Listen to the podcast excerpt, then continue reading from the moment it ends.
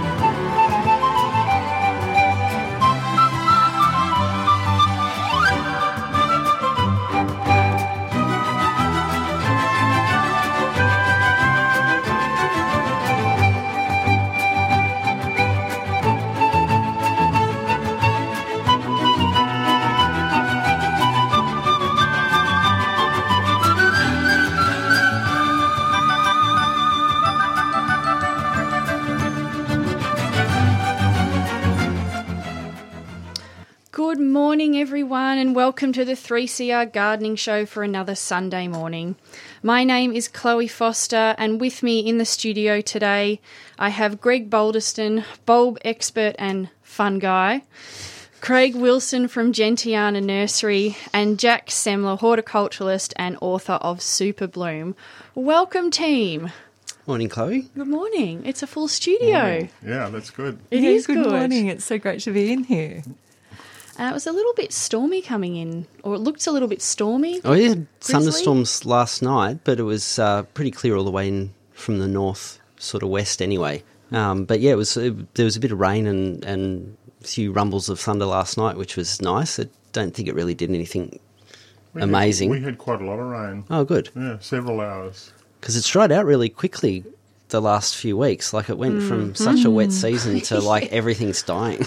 I was talking about that at work the other day, and Yeah. all of a sudden everything's just gotten really dry. yeah. Yeah, Real quick. absolutely. It's just after that La Nina season we had, it's just completely dried out. So yeah, we got a bit of rain on the peninsula as well, and I have to say it was very welcome. Yeah. But, but you know what? The, the drying out process is important for soil health. Hmm.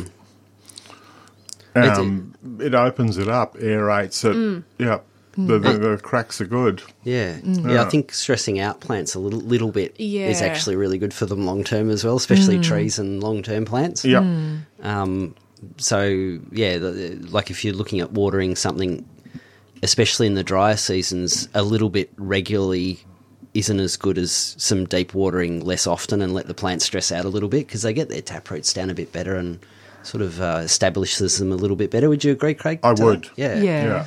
Um, There's there's uh, Forest Glade, for instance, for many years did very light watering regularly, and if you miss the watering, like you know, mollis azaleas that were 40, 50, 60 years old would just wilt within a day, and so we've been trying to change how that's been happening for you know 30 or 40 years to actually trying to give longer waters less regularly and letting the plants stress out a little bit then giving them a deep water Yeah, Yeah. three, And- four hours once a month. yeah, yeah, or, or even, eh, but more than thirty minutes a day or every second day or something, because that just, i- i- in a, especially in a big garden, it doesn't work. Mm. The water barely gets to the ground uh, after thirty minutes. Yeah, Yeah, we do the same thing even at Heartland, our own garden, just having those deep penetrative waters, mm. even for things like herbaceous perennials. It really does make a difference to mm-hmm. their resilience over time. yeah, yeah.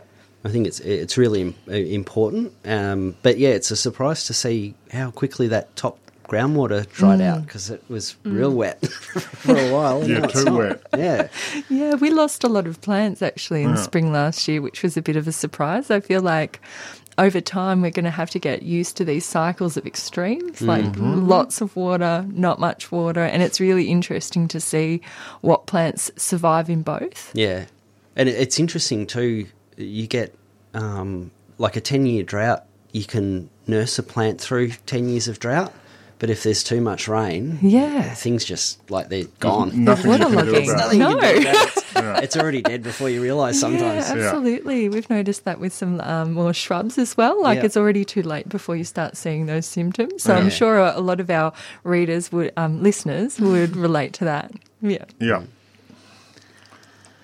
But you know, yeah, I, I don't have any objection to dry at this time of the year. I think it's very normal. It's necessary, yeah. Mm, so, Yeah. yeah, it's the end of summer. Except That's isn't for it? right. veggies. It's the driest time of the year. Don't let your veggies dry out though.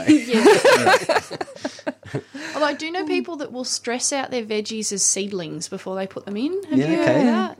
Dry them out in pots. Yeah, dry, stress them out somehow. So dry them out or leave them in the seedling container for quite a while before they plant it I out. do that, but Yeah. I, that's just because I'm lazy. Me too. I've, I definitely know about that with tomatoes. Like you Yes. don't want to overwater tomatoes. You know, you want that more concentrated flavour sometimes. Mm. So mm. you know, managing your water with t- tomatoes really does have an effect on their taste hmm. This is in the ground or in pots? in in the ground. In the ground. Yeah. Yeah, it's it's um, the I, I, as I was saying before with uh, Forest Glade uh, watering too too uh, often and not enough water each time. Even just in a couple of years, you can see the difference in the longer watering times that we're sort of trying to get them. Yeah. Yeah. But it's also with some of these watering systems, because a lot of it's on um, uh, like computerized automatic watering systems. It's really hard to organise that that part of the garden needs two hours, not twenty minutes, and the lawn doesn't need that. The lawn needs a little bit more. Um, it's a shame we have to waste so much water on the grass, but. Um, yeah, you need open spaces in big gardens that open to the public co- constantly. Yeah. but, uh, You get it seems like such a waste of water. Disapproving look from me watering lawn. Yeah, yeah, yeah.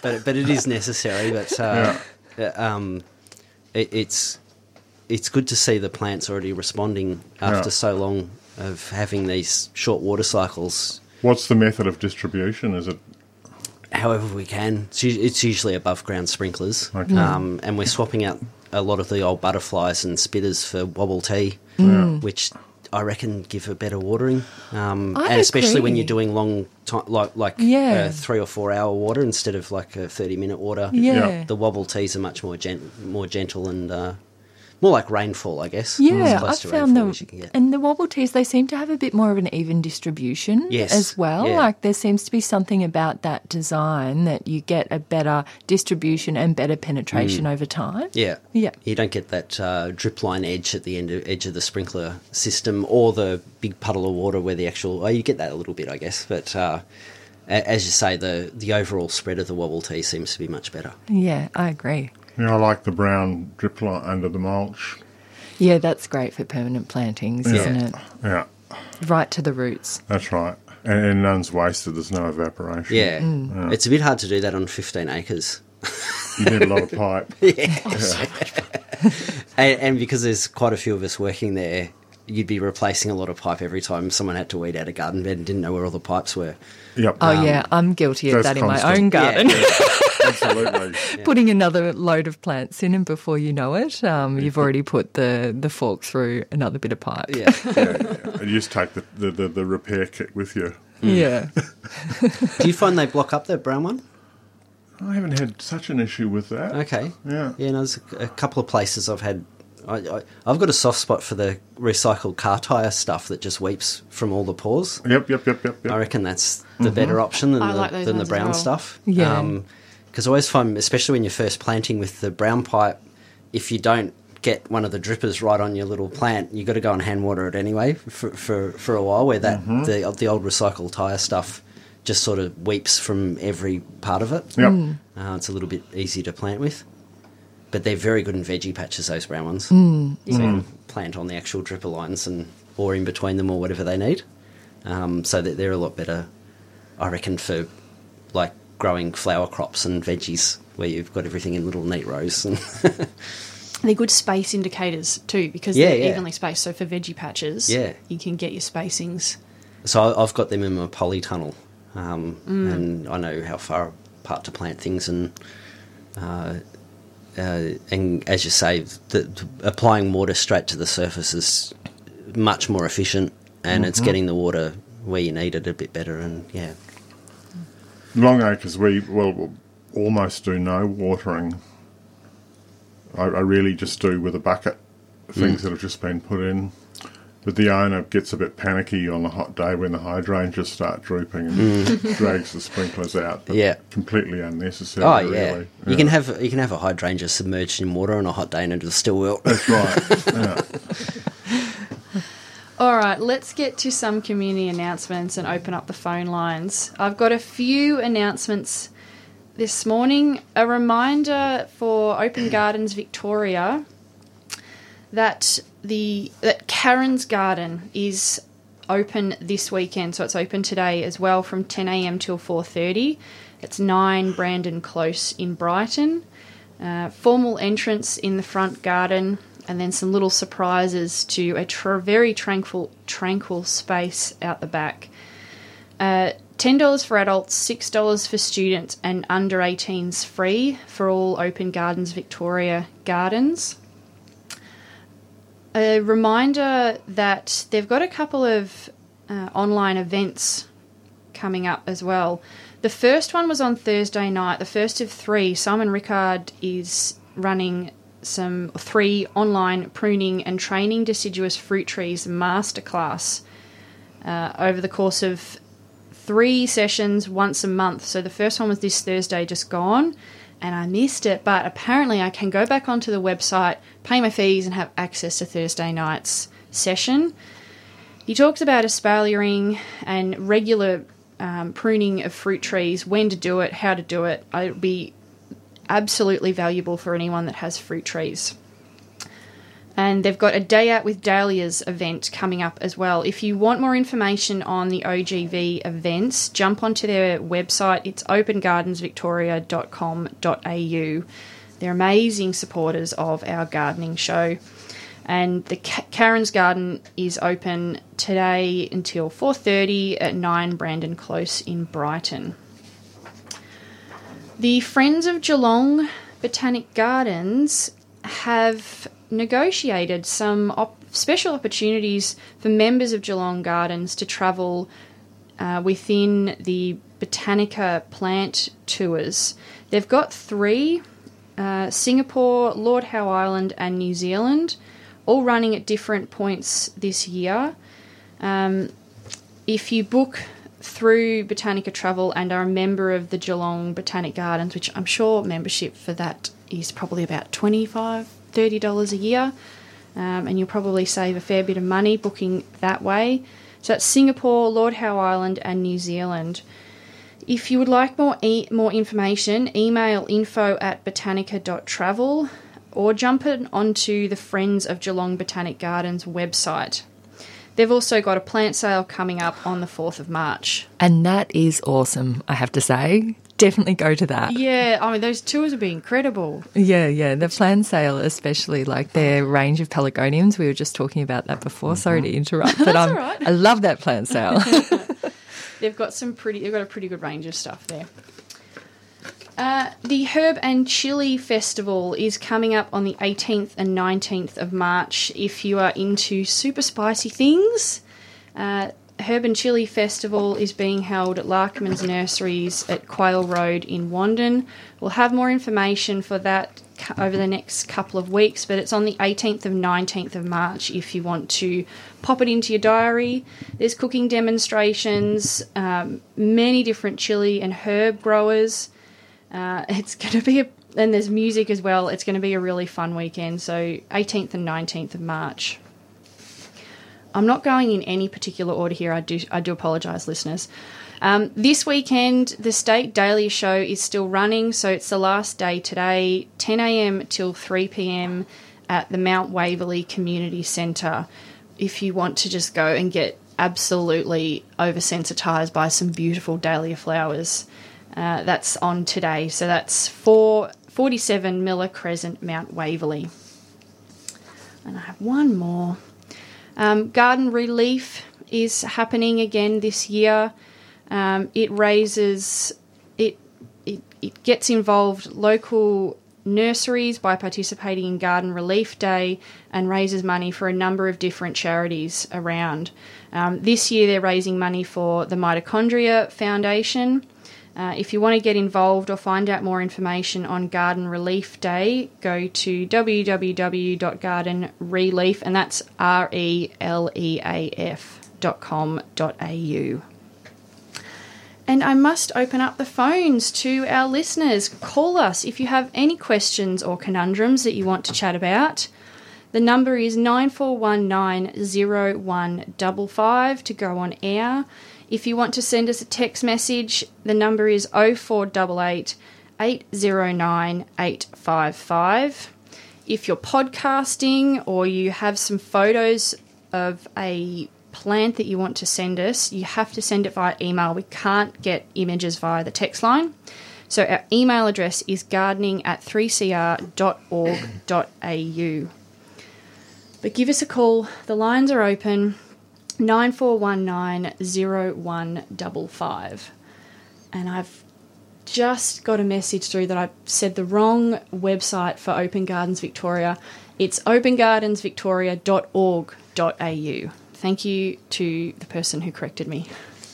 Just one other thing that's in, say, four weeks, about four weeks, but I won't be back here before then, um, is the competitive flower show that the Mount Macedon Hort run every year. Um, so I've been the the show manager since I was 17, so I think it's nearly 30 years I was now. going to say just a couple of years. Greg. Um, and yeah, it's it's a little show, and it's not that competitive, and it's a bit of fun for some of the locals, and you can come and visit on the Sunday. So the judging and all the official stuff happens on the Saturday, and then Sunday it's just open to the public. Um, and there's probably other things to look at at Mount Macedon. Absolutely. Um, but if you're up there on that weekend, and I think, let me just check the dates again. I think it's the uh, first and second of April, so that it's open on the Sunday, the second of April. Um, and yeah, it's just a nice little community event. And so if you're up that way, drop into the hall. It's called coin donation, and yeah, there's always something interesting in there, as well as a heap of dahlias and roses and do hydrangeas. do, do you do uh, vegetable? Yeah, it's comps? usually uh, so in a in a good year we've had some rough years, but uh, in a good year there's usually a whole bench of massive pumpkins and marrows and Yeah. blackberries and all sorts of things. Yeah. Um, there's usually a whole bunch of hydrangeas, although that depends on the season as well.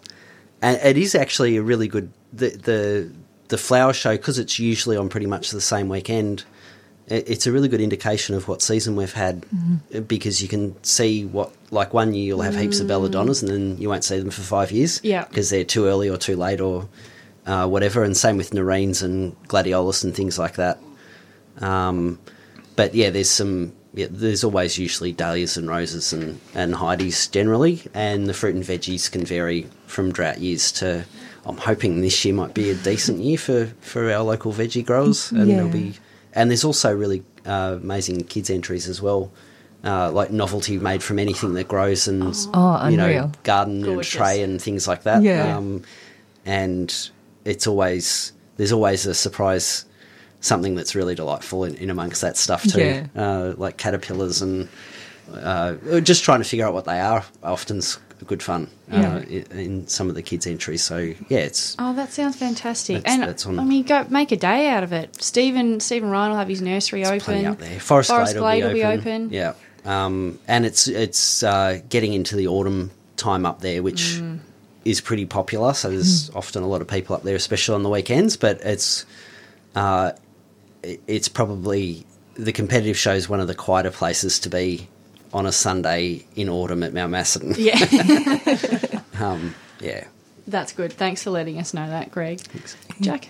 Um, also, like we're almost at the end of the month of February, and that reminds me, like Mad March is just around the corner, or what we often refer to March as a bit mad in the horticultural world, because we've got the Melbourne Flower and Garden Show at the end of March, and then we've also got the Australian Landscape Conference on the seventeenth of March as well, which is bringing an array of international designers to our shores for two days of conferences and some different masterclasses as well.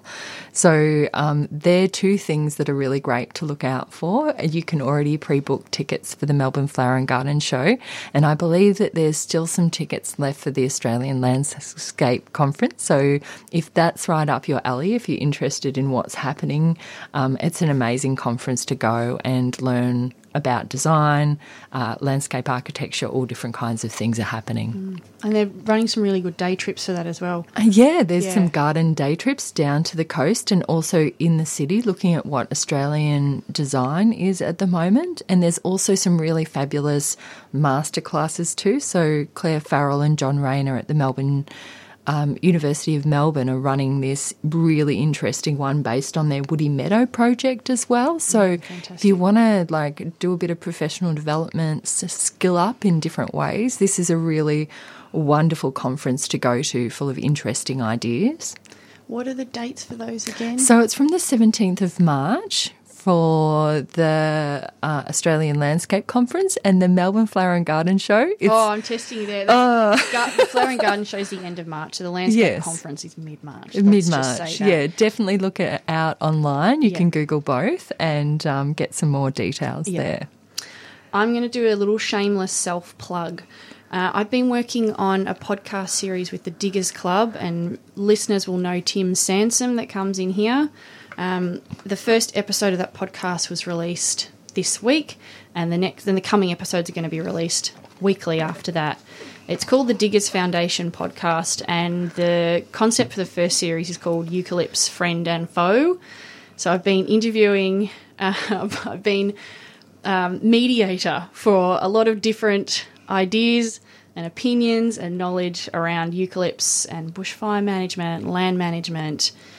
Uh, so the first episode with, uh, again, 3CR's very own Jeremy Francis was released this week. It's available on any podcast app. Uh, there's a link for it on the Diggers website as well. So the Diggers Foundation podcast, Eucalypts Friend and Foe. If you just can't get enough of listening to me every few Sunday mornings, you can go and listen to a podcast. I have been interviewing absolutely fascinating, knowledgeable people over the last little while, and it's been so inspiring and so much fun to do. So, um, give it a listen if you want to. That sounds amazing. Yeah, Like, that sounds really great. Congratulations, Chloe. Thank I you very think, much. yeah, it's very exciting.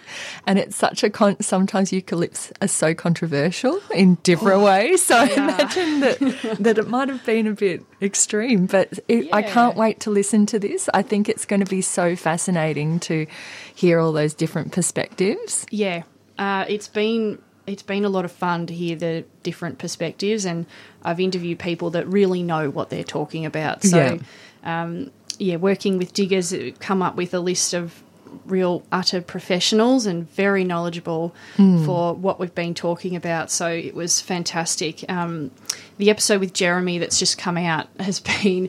I mean, I got him in his absolute wheelhouse of information talking about what he used to, what he saw growing up in a farm in WA and the land management practices there versus how the Dandenongs has been managed since he's been there. Mismanaged. yeah, yeah, that's a more better Yeah. term. And and how WA versus Victoria has historically managed or mismanaged uh, our our natural areas. Victoria, we could do better.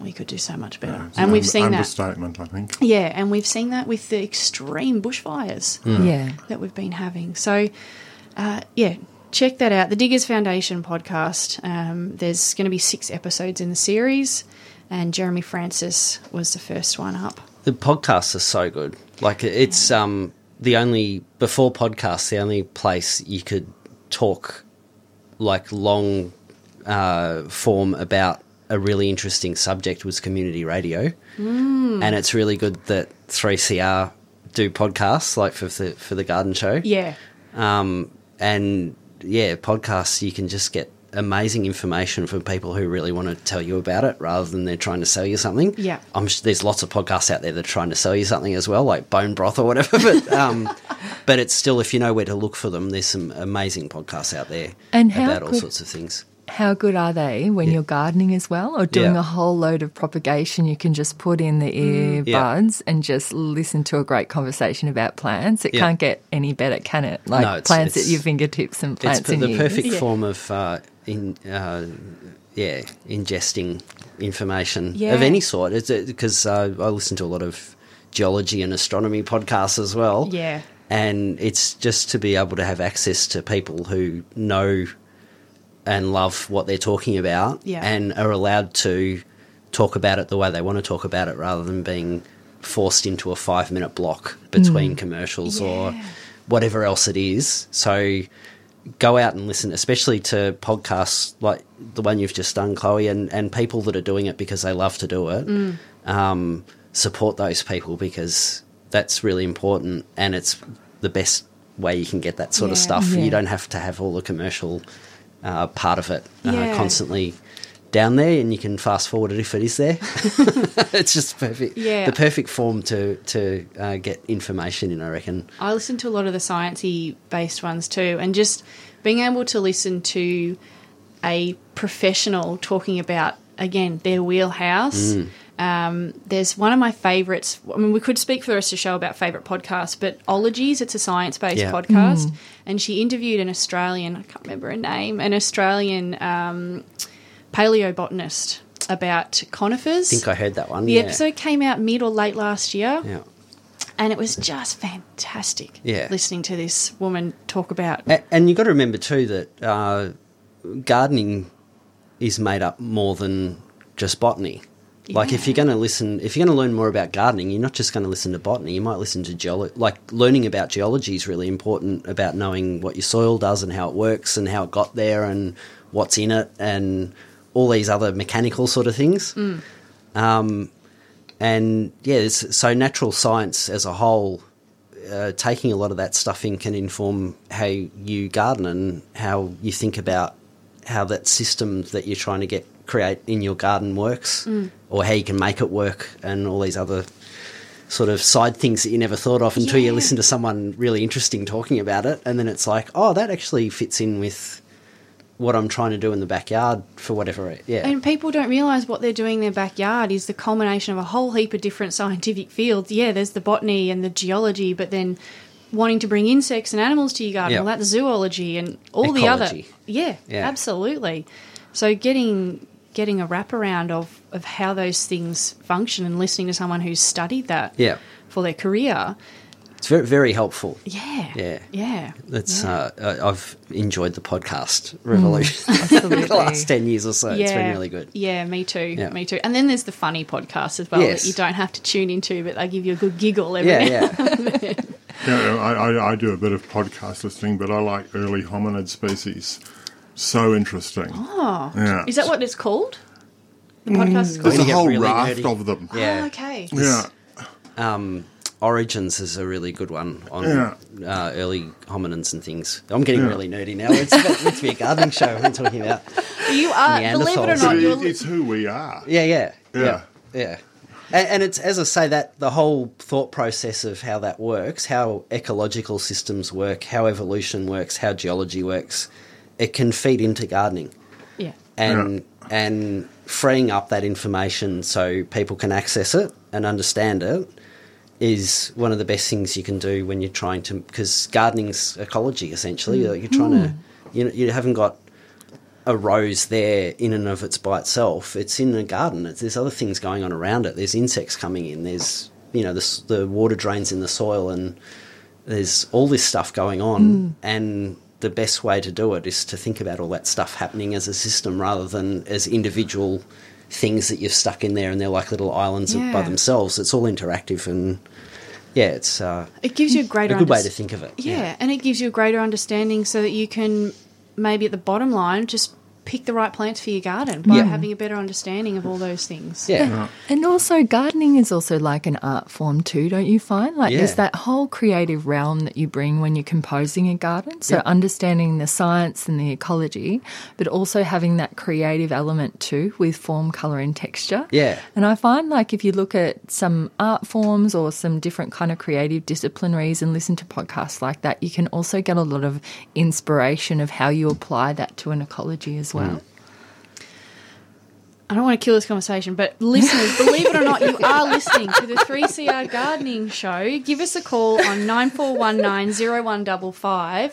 Uh, give us your podcast recommendations this morning. Um, call us up if you have any gardening questions. I have Greg Balderston, Craig Wilson, and Jac Semmler in the studio with me this morning. Let's get to some plant talk.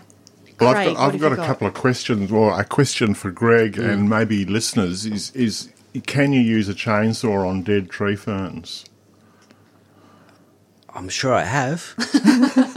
yeah. Okay. Uh, how, do you, how do you mean? Like just chopping them down, or mm-hmm. yeah? There's a big one at Long Acres I wanted, and I, I chopped them up in sections and bury them under vireyas when I'm planting them. Yeah. Yeah. Why do you do that? Because they love it. That's a good enough reason. Yeah. So the, it's, it's, it, it, I mean, they're, they're basically epiphytes. the Vireyas, Mm-hmm. the rhod- Vireya rhododendrons. Mm. So it's a, lot of perfect growing are medium. for Perfect growing medium Yeah, yeah. for them. And if you put tree fern underneath them, they, yeah. So it's a, a nice They structure really for their root it. systems. That's right. Yeah, well Yeah. drained. And it lasts for a long time. Yeah, yeah, they do. Yeah. Yeah. So, you, do you mean is it good for the chainsaw or? Well, I'm just. I've never used the chainsaw on a tree fern before. yeah, no, it'll cut through it all right, but it'll blunt your blades really quickly right, because I've got a sharpener. the tree ferns, as everything lands on the fern fronds and gets washed down into the crown, then slowly drips down the Yeah. the outside of the tree fern. Yeah. So there's a lot of grit and soil and dust stuck in the roots of the trunk of the tree fern. Yeah. Um, so it'll blunt the blade pretty quickly, but you can do it. Yeah. Okay. Yep. Good. Yeah, no, it's Thank you. uh, it'll chew Could- through them real good. Could you ho- like hose it off your cut line before you start I and let think it it's dry more out? the. I think it's more the blade hitting, like ev- even when you're cutting a tree down close to the ground, where there's all those splashes from rain and things. Yeah. That that'll tend to. It, it won't. It won't matter. Like you just need Yeah. to sharpen your chainsaw or The- swap the blade over a bit quicker. The still chainsaw sharpener is a wondrous tool. Yes. Yeah. yeah. Yeah. It's real good. Yeah. Um. But yeah, you won't have any troubles with it. Okay, yeah. good. Thank you. The other thing I wanted to say was with a espalier, I mean, I do it out of necessity because of parrots, and there is no way that I get fruit unless I've kept it to a level that I can net them. yeah, okay. Yeah. Yeah. What pattern is do you just have the the vertical so the horizontal lines ah, of A espalier? few different styles. I, Yeah. I really like the umbrella. So you Yeah. take off anything going up and let them come out. Oh. Yeah. Because I want to espalier some fruit trees at my place, but I haven't done it before. So Yeah. what's the umbrella? Explain that a bit more. So you get the tree up to the height that you want, Yeah. and then you take off anything that goes up, and you leave the shoots going out. Oh, so that it right. makes a big umbrella shape. Yeah, and you can let them get really wide So if you want. they that's to. almost pollarding a, a bit more. Is it on, on a structure or or No, so it's a freestanding tree? Absolutely, and yeah. you just stop the upgrowth and stop the keep upgrowth the lateral and, growth. and keep the lateral Yeah. growth. That's right. Yeah. Uh, guys, we've got a caller coming through, so we'll get to some plants in a moment. But let's say good morning to Sharon in Cheltenham. Hello. Oh, good morning. Uh, look, it's it's a pretty boring question, probably. I've got a honeysuckle um, plant that's been growing in over a fence for years. It's looking dreadful, so I was thinking of cutting it right back, but when? Honeysuckle guys. I, I would say when you feel the urge. yeah, Yeah. They're so vigorous. Yeah. it'll come Yeah. back probably. Yeah. Um, definitely Yeah. as we go into autumn after the finished flowering and that, that would be a great time. Yeah, It, it's it's more about how long it's going to take to recover. Often, so if you do it Well, yeah, uh, sort of just before it goes into growing season, you won't have to look at the bare stump for as long, maybe, and it'll get bigger quicker, maybe. Um, but it's not going to hurt the plant pretty much at any time. I don't think, Especially the- if with it's well syrup. established. Yeah, Yeah. Yeah, It'll all love it. so I might just wait till the hot weather's finally gone. Yeah. yeah, Yeah, absolutely. Yeah. Yeah. All right. And, and give it a feed and a big drink. yes, yeah. Yeah, unfortunately, I thought I've been watering it, and I've only just discovered that I've been watering the wrong spot because there was another plant there, and I thought that this is what happens when the ground when it's so gra- crowded. You don't realise where the actual base of the plant is. Mm. Yeah, Yeah. that can be, the, especially with honeysuckle, it can be quite difficult to find where, Yeah, yeah. where the origin is. Yeah. Okay. All right. Well, thank you. All the best, Sharon. Thanks for calling. Thanks a lot. Bye bye. A couple of text messages have come in. Marg in Abbotsford has a question about olive trees. She has two varieties growing close together. Together, speak properly, Chloe. Two varieties growing close together. They have yellow speckled leaves and look awful. Should I spray them with neem oil? And my espaliered bay tree is being attacked too. I think that it kind of relates to a fungal disease. Yeah, so that sounds like a fungal disease. Um, once plants get fungal diseases, it's very hard to remove them. Um, often you just consider how to best manage them. I know that I get a little bit of that spot um, at certain times of the year on some of the olives that I've got at home. And I think it's good to kind of be mindful around those things that create the right environment for fungal diseases. So perhaps looking at how the um, olives are shaped, whether they need a bit of extra ventilation. What else would you suggest? Well, I, I'd say it being a fungal thing's also a lot dependent on the seasonal. So Mm-hmm. it's mightn't be long term. It's probably not going to affect the plant Mm. too badly. And we've had a really wet season, so it might That's be just a seasonal thing this year. yeah. And that plants do that. They have good and bad years, and sometimes something does really well, and sometimes you think it's going to do well, and it gets a weird disease, Yeah. and then it goes away again the next And- year. So Olives and bay trees are those uh, Mediterranean Mm. species that like the warm, dry summers, and we've had three warm-ish, wet, humid. That's right. humid summers. Yeah. So it's Yeah. perfect for fungal diseases to bloom. Neem oil isn't going to do anything, so you might want to look at. There's two. If you want to use a product, but I think maybe pruning to get a bit more airflow, and just have a look at the soil to see if it's wet or yeah to see what's going on in the soil. But product wise, and I wouldn't go straight to this. I'd do the other things first, and then uh, going into a bit of a dry period at the moment. Just see how they go. They might perk back up again. Uh, Eco fungicide is a good um, fungicide product, and which is the active ingredient in that is potassium bicarbonate, or you could use uh, sodium bicarbonate. So our you know shelf off the shelf bicarb soda, a spoonful in a spray bottle, depending on the size of the plants too. But that's what I would. That's what I would. And do. it's really hard with evergreen things too, because those horrible leaves stick around for a lot They longer do. than you Yeah. would expect them otherwise too, and they might be there the next year, and you're still looking at it thinking it's sick, but it's just something that happened in a small window, like the previous year or whatever. That's Yeah. right. So I mean, my immediate reaction when I heard that question was water mm, me too. and the wet summer. Yeah. I mean, that, that yeah. Amen. Yeah. So Yeah. maybe with, with a bit of drying out, the leaves might. Well, it's, Might not it's continue sometimes it's more about how you're perceiving the problem rather than the plant coping with it. Because as I say, you're looking at this thing that looks sick, but it's not sick anymore because Yeah. it's Yeah. been and gone. Yeah. and it's more about cleaning it up aesthetically. If you can look past that, then there might be nothing you can really do or need to do often. Yeah. Um, But yeah, the, the airflows, especially for fungi, airflows really. So on, on a wet year, you might think about that for your whole garden about opening things up you mightn't otherwise in other years, Yeah. and letting a bit more airflow through and things like that. Yeah. And if it's an ongoing problem, then I wouldn't grow them. Yeah. Pull them Yeah. out. Yeah, yeah. yeah. Put in something that's not good because I, Yeah. I, I don't like the chemical solution for anything. Yeah, Yeah, Yeah, right plant, right place. And if they're not right. working there, then yeah, pull There's them out. plenty- there's Start plenty more. Refreshing. yeah. there's Yeah, uh, so four and a many half billion years of evolution to play with. yeah. It's a world full of plants. That's what we were just nerding over before. um, all the best, Marg, and let us know how you go with that. Uh, text message from Ben and Kerry at Treasured Perennials. Shame on you guys for missing the start of the show, as you've admitted. They just wanted to let us know about the Whittlesea Garden Expo on the 4th and 5th of March, which is next weekend. So it's 9 till 3 at the Whittlesea Showgrounds. Speakers are Nathan Stewart and Chloe Thompson and Millie Ross, who our 3CR listeners will be familiar with. So 4th and 5th of March, Whittlesea Garden Expo next weekend.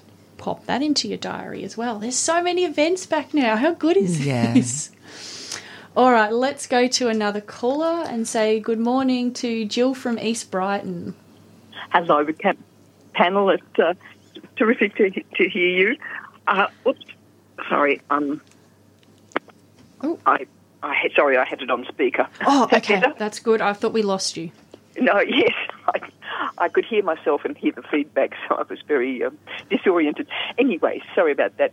Uh, I was just wanting to give you a, a mostly happy progress report. You know, I've had a big new garden um, at, uh, at the front of our place with a couple of put in a couple of ponds and a little stream and so on. And uh, you're talking about you know habitat and encouraging things to come in, and I've had five different species of butterflies already, and and the planting only happened at Christmas. Wow. That's And, uh, fantastic. Yes, yes, I think so too. I'm absolutely thrilled. Um, one of the ones that's not a native one, uh, butterfly, is the um, citrus butterfly, which is absolutely beautiful, and it's actually uh, laid eggs and got caterpillars on my um, Tahitian lime, which I'm really welcoming because it's my Tahitian lime is a big, very productive tree, and I don't think caterpillars are going to do much too much harm to it. And they're beautiful, beautiful caterpillars as well as uh, the butterfly itself is, is really large with swallowtail. Uh, in uh, I don't know if you're you're probably familiar with it, um, black white with um, a little bit of red. Uh, on the on yeah, I, th- I uh, think I can picture yeah, that I'm one. familiar with it, but listeners might not be, so it's okay to describe it for us. Yeah, yeah. So that was lovely, and also, you know, I asked for your advice about um, uh, uh, pollarding my silver princess tree. Um, I just cut it right off at the base because it was looking so, you know, old and miserable and at the end of its life, sort of thing. And uh, I've also thinned out the suckers that have come um, with your advice, and they're again, this is about three months ago. I did that, and um, I've now got about five leaders coming up, nearly a metre tall. Oh, well done. Right. Yeah. Yeah, and that Yeah. beautiful multi-stem effect that you're going to get to is going to be That's so right. glorious. Yes, Yeah. Yes. I thought that's just it's, yeah fabulous.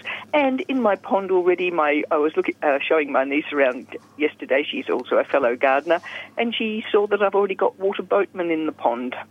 Uh, you know those little bit. Um, uh, little sort of uh, aquatic beetles that zoom around. Yeah, they do.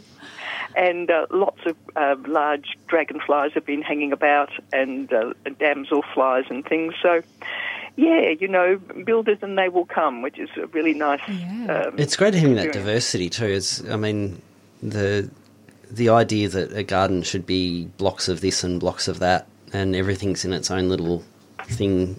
I think it's really sad. it's so so Yeah. much better when you've just got stuff popping up everywhere, and, Yeah, Yeah. and you go, excellent "Oh, look at that! I haven't seen that before, and Yeah. I didn't plant that, but that looks pretty." Or Yes, yes, yeah, yes, um, yes. it- it's so much more I- I- interesting having, you know, Right. Observing something, a, a, an ecosystem, even if it's slightly forced, um, i- than than yes. something that is completely forced and artificial. Yeah. I, I, I really think, yes, I'm very much of that opinion. And also, I did employ a wonderful garden designer, Meg Geary. And I did, a, although I've been a gardener for many years, I said, I really like some plants that I haven't met before. Oh, good Um, on you. That's very brave. yeah, I thought, yes, I really, you know, want to expand my knowledge, and uh, yeah, I'm sure there's plenty of plants out there that I don't know that are terrific, you know, in many ways.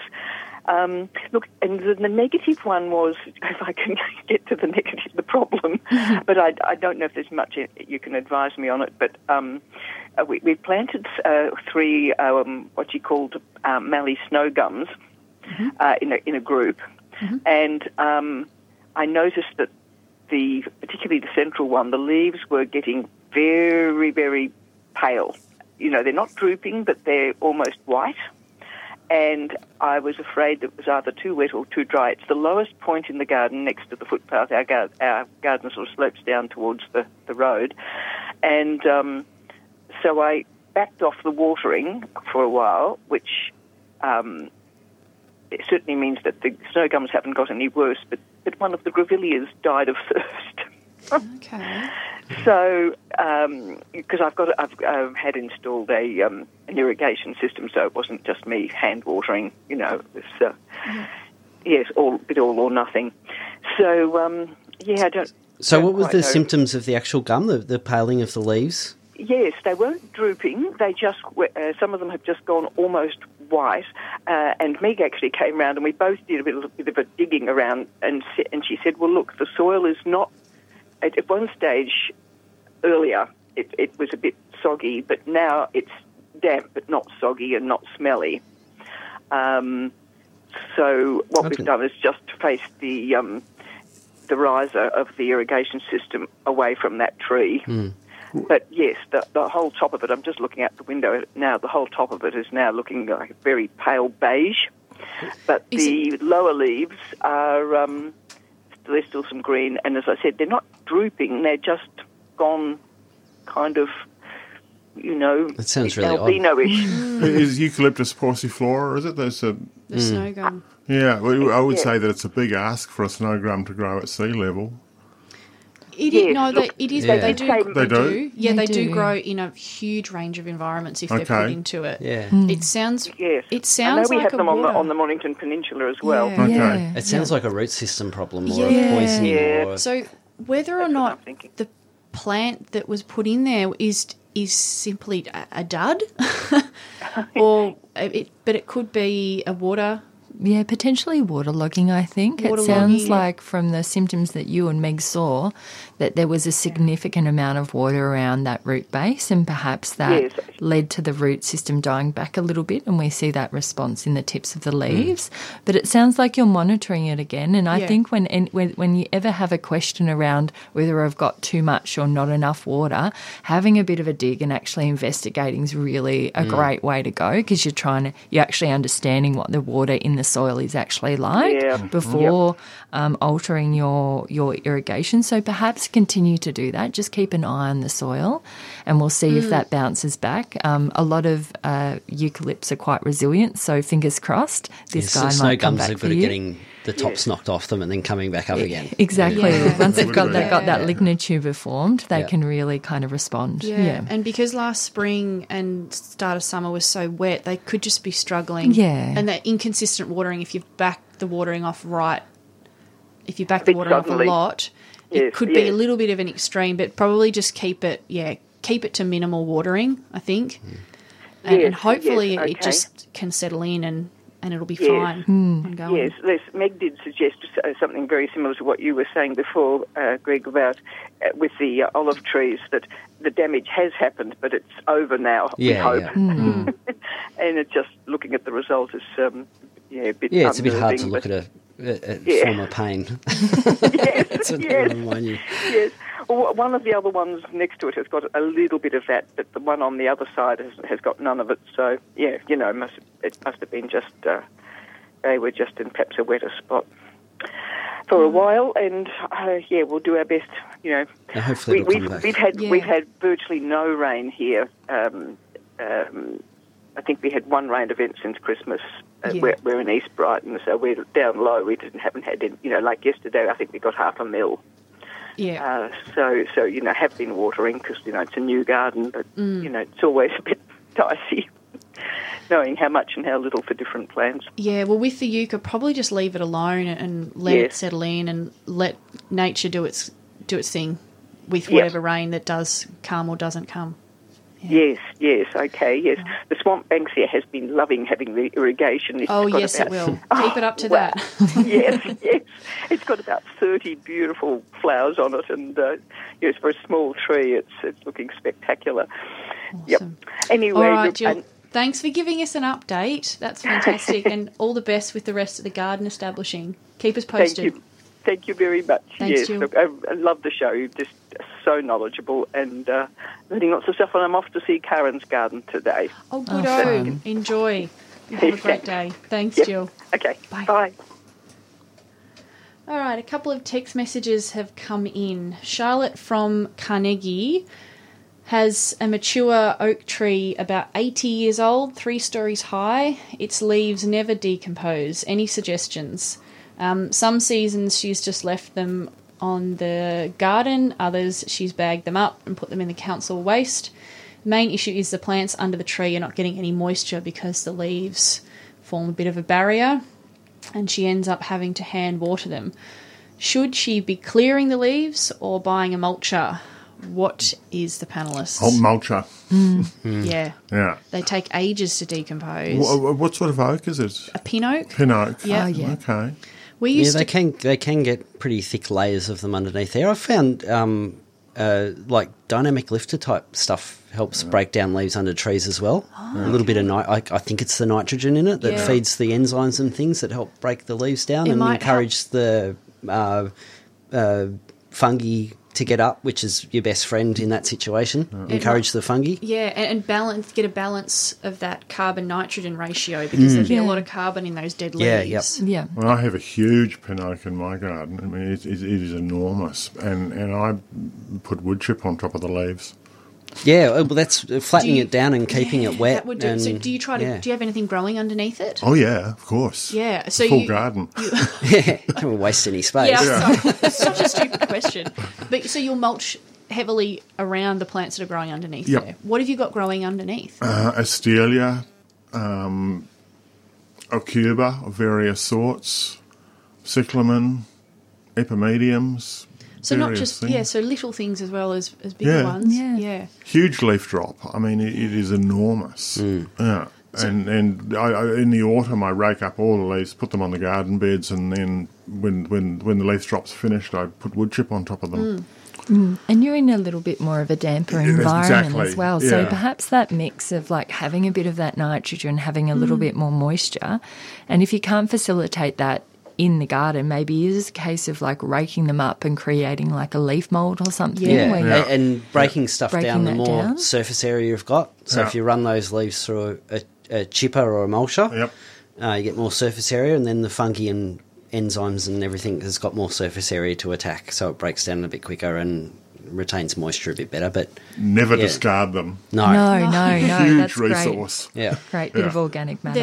There, when I was at the zoo, we'd go up in autumn, go off collecting oak leaves. It was mainly English oak leaves. Bring them back and put them in uh, like an apple crate pellet, uh, which all beetle larvae beetles would lay their eggs in, and beetle larvae would eat through all of that. So they had the beetles for um, various exhibits throughout the zoo. So that's what that's what we use it for. But it, we only had to do it every couple of years because the leaves would take so long Yeah, to break yep. down. Yeah. Uh, yeah, Charlotte in Carnegie, maybe go up and talk to talk to Craig about his plants that he's got underneath there. Maybe there's not the right plants that she's got growing underneath the her tree as well if they keep getting covered and are looking unhealthy or something. I think I get a picture of what's happening. I mean, the oak leaves are quite big and flat, and they tend to stick together. they do. yeah. Yeah. Yeah. Yeah. Yeah. That's what will be going on, and probably chopping them up is going to resolve that very quickly. And like you're saying before too, choosing plants that grow in those positions better, like woodland understory woodland plants underneath an oak, pretty good idea. Yeah. And if you haven't got one that likes uh, living amongst tree roots in, you know, a shady summer and open winters, um, it's probably not going to do as well under there. And the, the thing with woodland plants and, and understory plants is that they are accustomed to the dry because mm. they're growing under trees, and what they don't like is bare soil. Mm. yeah, They like a deep, deep leaf litter and mulch to grow in. Mm. Yeah. because most of this, most of their root systems like Surface. right on the surface. That's right. Yeah. so and if you take it- the leaves away, Yeah. you've basically taken away their topsoil. Yeah, it run, the, essentially. the, the, you're absolutely right, Greg. The roots run under the mulch. Yeah. Yeah. Yeah. Yep. and look after your fungi because that's what's going to make the all that stuff into really yummy soil. Yeah. And yeah, so encourage the fungi. And feed the tree. Keep it going for another 80 years. Yeah, yeah. Yeah. Yeah. Yeah. All right. Hopefully that was helpful, Charlotte. Another text message from Rosie in Mount Eliza. In a previous show, we mentioned that there might be a dwarf lemon scented gum mm-hmm. available one day.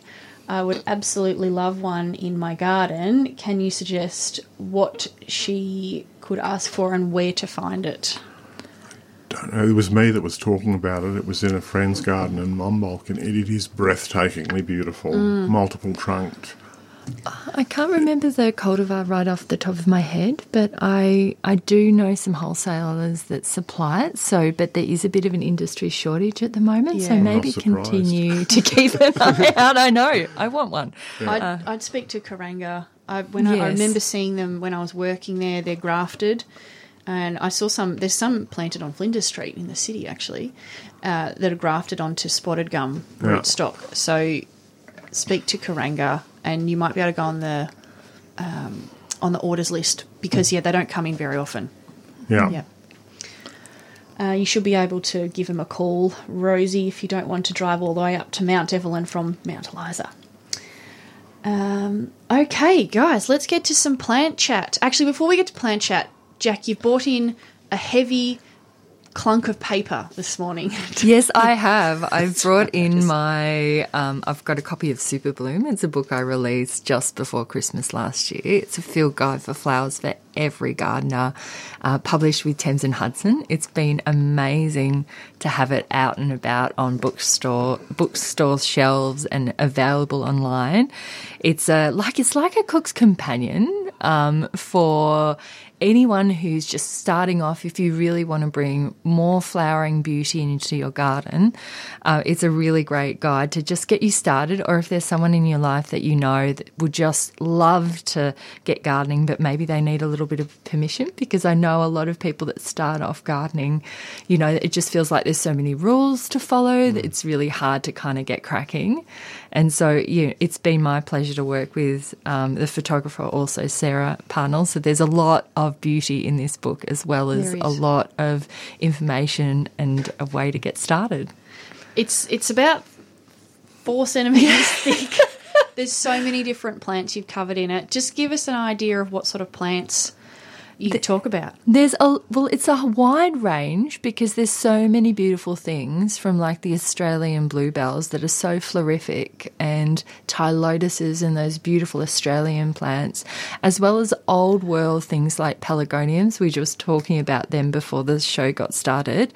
And there's such a range of species and colours, and often we kind of feel like a particular plant might not be on trend or it mm. might not be super cool, but there's really a fabulous spectrum of flowers. And what we've done in the book too, which I think is really useful, is that we've created plant pairings as well. So different suggestions of what you can grow together, which I think is really helps you out with that kind of composition as well. So Yeah. there's more than 70 plant profiles and beautiful illustrations in the book too. I think those combinations will be really helpful for people as well because often, um, and I get this with friends asking all the time, they find a plant that they like, but they don't know what else to put with it. Yes, Yeah. exactly. So that'll yeah. be really helpful. And I think we all love plants so much, but how do we create that little community? Like, what do we grow with it to create lots of beauty and wonder? Yeah. And it's getting, um, for those North American listeners, um, it's getting released in the UK and in North America in May and April. So it'll be on your shores. Very exciting. Very exciting. We do have a few listeners from over the ocean, so they can look out for that. So you can buy it online and in bookstores. Yeah, absolutely. Good. And some of the the, uh, the pelargoniums and things that you sort of think, as you say, like they're if they're out of fashion, those sorts of plants, they're all really hard to get sometimes. I, I remember selling uh, Fuchsia magellanica when I had my nursery, and you couldn't get it anywhere. And it's such a, to me, it was like a, one of those plants that was in all gardens, but Yeah. If you were starting a new garden, the only way you'd get one is if you actually knew someone who had one that you could get a cutting off. You couldn't really buy it in nurseries. I sell that often. tons of it. Yeah, it's a great Yeah. plant. Yeah, both both through the nursery and, and the mail order. Yeah, but a lot of it's the- really popular. A lot of those plants that, um, that like the pelargoniums and stuff, they're really hard to get through nurseries. But Yeah. you sort of have to know someone with them. Yeah, and Um, I've also included a source list because I think, like, if you're starting, you might just be going to, you know, the local hardware store or whatever's hmm. available. And there's this whole, like you said before, like, there's all this diversity of plants. There are so many plants available and so many plants that will work in your garden. Hmm. And so there's a list, a source list at the back of different websites that you can Yeah, go to to find some of these beautiful things too. I think when people are starting out with gardening, you know, they have to come to the understanding that it's trial and error. Yes. And, and that if something doesn't work, first thing you do is try moving it. Mm. I mean, sometimes you just move something a metre and it takes, And it changes. takes Yeah, off. true. Yeah, Yeah. exactly. Yeah. And, And- that, yeah, that's so true. Like gardening's a process. Yeah, it doesn't need to be absolutely. perfect. Yeah. yeah, And, and there's going to be mistakes and things are going to die. That's how evolution works. Yeah. Yeah, exactly. I and like, I, I, like it when things die because then I can go out and buy another plant. Golden opportunity. yes. All right, you are listening to the 3CR Gardening Show. I am Chloe Foster, and in the studio with me today we have Greg Balderston, Craig Wilson, and Jac Semmler. If you want to chat to us, the number is 94190155. If you want to text message us, the number is 0488 809 855. Let's get to some plant chat. I bought some New Guinea plants in. Oh, okay. And you know, because because New Guinea's so mountainous, there are a lot of things that cope with a bit of cool. yeah. And I'm sure lots more up there that we haven't mm. got. Yeah. It's an interesting, isn't it? So, like, there's a lot of Mexican, high altitude Mexican stuff that's essentially comes from the tropics, but we can grow it here because yeah. it's the only difference being that it's dry in winter and wet in summer there. That's right. But so you just have to water them. but if you okay. water them, Yeah. it's pretty much everything else is the same as high altitude uh, tropical Mexico. Yeah. um, Fascinating. and, and I'm assuming these are, are similar in that regard. I think so. they- I- yeah. I think so. I mean, the, the Ficus dammaropsis, which is flourishing in my garden. I l- this is one of the most fascinating ficus species. It's just beautiful. The first time I saw it was in New Zealand in the Whangarei Quarry Gardens, where it's growing on rock, really, and it's it's the most beautiful multiple trunk tree, perhaps six or eight metre spread and a four mm. metre high. Mm. the leaf that Craig is holding up is about forty centimeters long, yeah. twenty-five wide. Yeah, you could serve a good big ribeye on it. They've also got really interesting fruits on them too. Yeah. Yes. Has yours has yours fruited, No, not yet. Craig? It must It- take a while for them to Yeah. Do it. And and the new leaves, the the casing is red. Yeah. Yeah. It's it's a spectacular plant and I'm really happy that it's growing. There's Where a- have you got it? Sorry, Jac. oh no, you. Full sun. Yeah. Okay. Yeah, sun. and and um, really well drained, like in a mounded bed. Okay. Yeah, and it hated the winter, in the winter and spring, especially with all that rain. I mean, I thought it was gone. but Yeah, yeah. As soon as that stopped, it took off again. I think they do okay indoors. I think they'd I've been a good indoor plant. Yeah. yeah. Yeah. If you're sick of the fiddle figs. But one one thing that I thought about yesterday, I had a customer slash friend from Reservoir come in, and he had one that he'd been growing it in a tub on his balcony, and he got sick of watering it. Ah. So he put it in the ground in Reservoir in full sun, and it's taken off like a rocket. Wow. Yeah, he's a good gardener. surprising. Yeah. Yeah. Yeah. But I think, yeah, it's, it's something that um, people could look at. Do you grow them and sell them? Few, not a lot. Yeah. yeah. Are they are they hard to propagate? For a fig, yes. Okay. Yeah. Because normally figs just look at propagating Yeah, yeah. mix and they make roots. they grow roots towards the propagator. Yeah. shed. yeah. Because I've I've seen them, and even just in smaller pots, at you know a couple of random where they, where they randomly pop up, and they're Yeah. quite they're quite expensive. So I thought ma- they must be harder to propagate. they are harder to propagate. And I think the scarcity and, and also the indoor plant craze probably Yes, push the price bumps up. the price up a bit. Yeah, but the foliage is beautiful. It's almost um concertinaed a little bit. Really dark green and, Very and, dark. and the veining is sort of pleated Yes, that's the word, not Yeah, concertina. Pleating. Yeah. Absolutely. and big.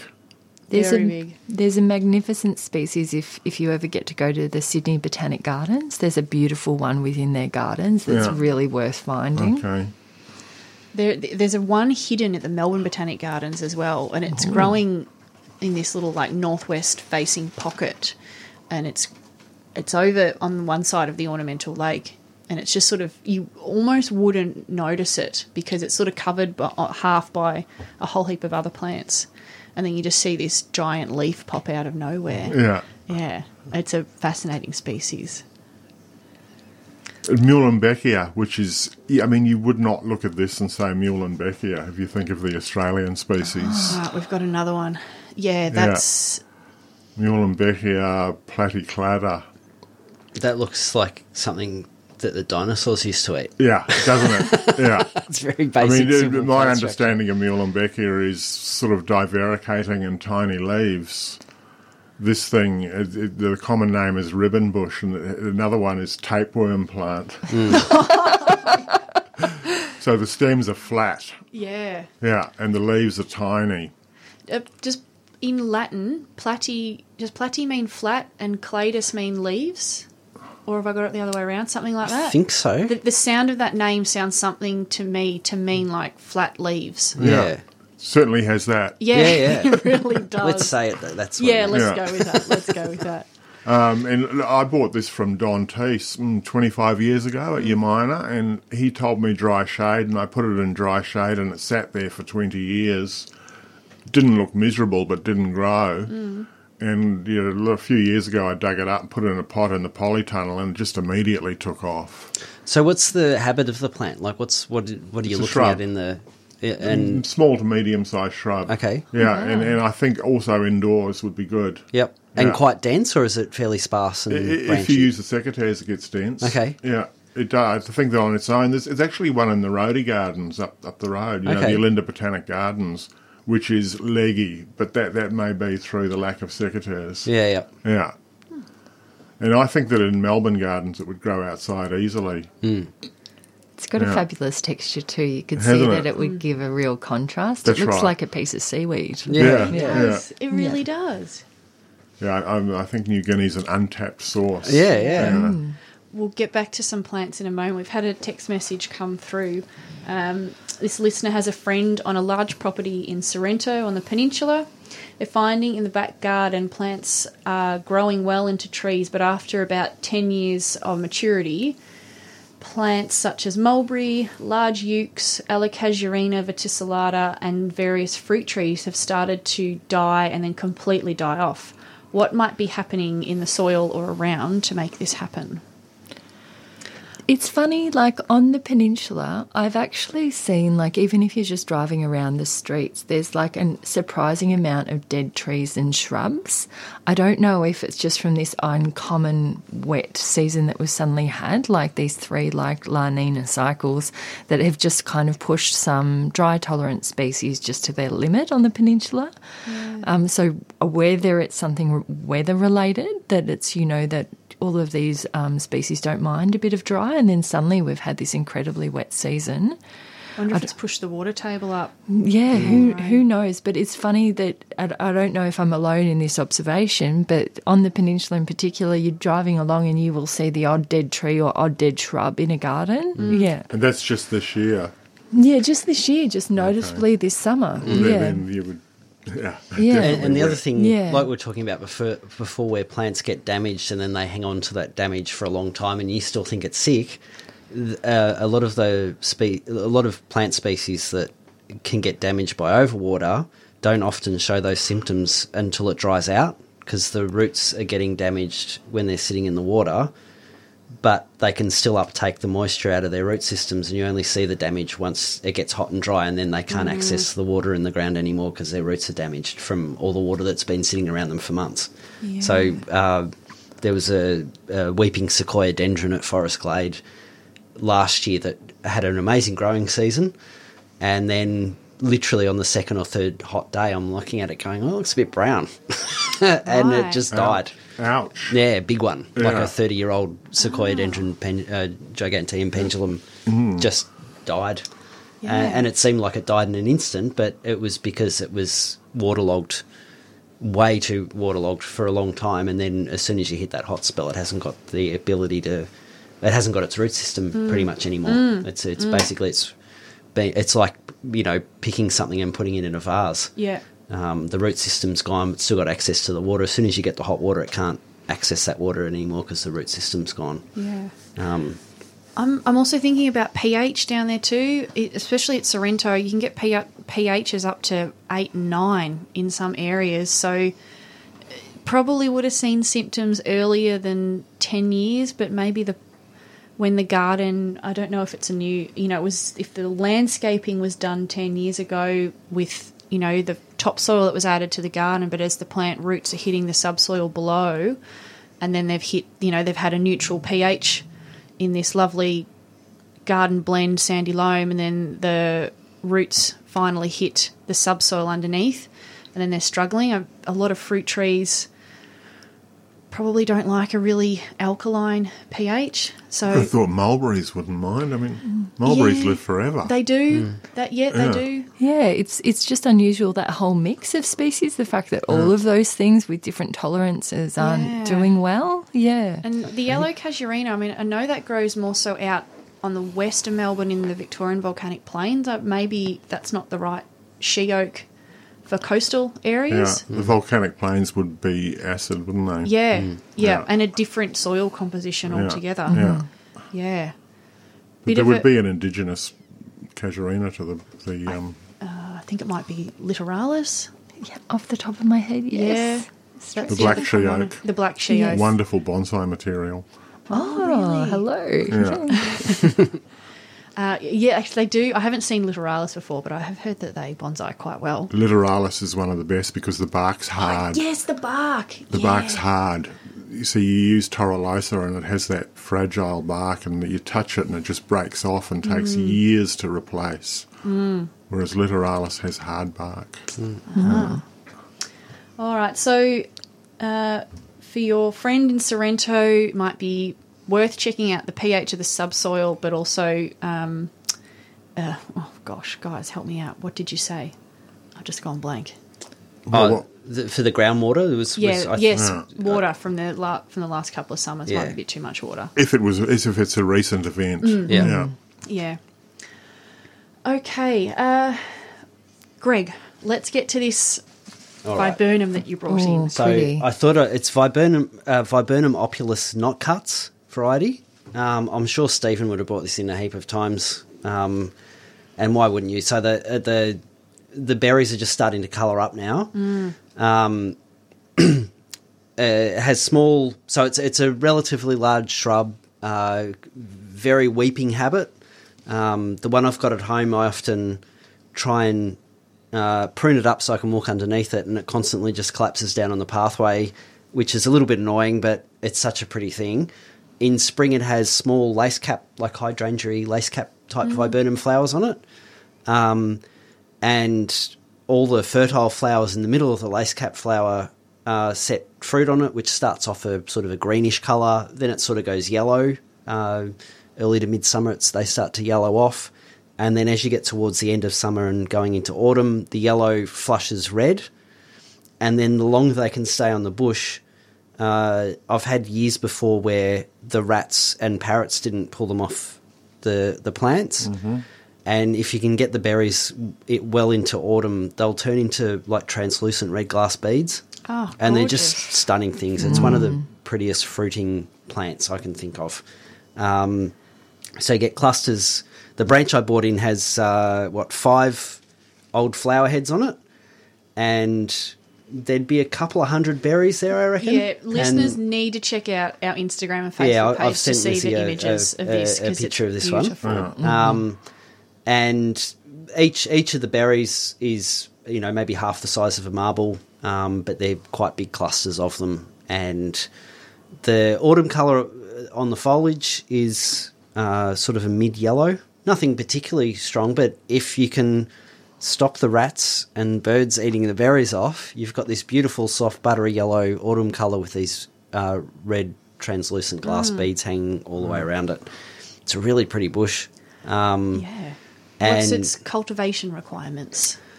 Uh, it's pretty easy where I am. So so I've got volcanic soil.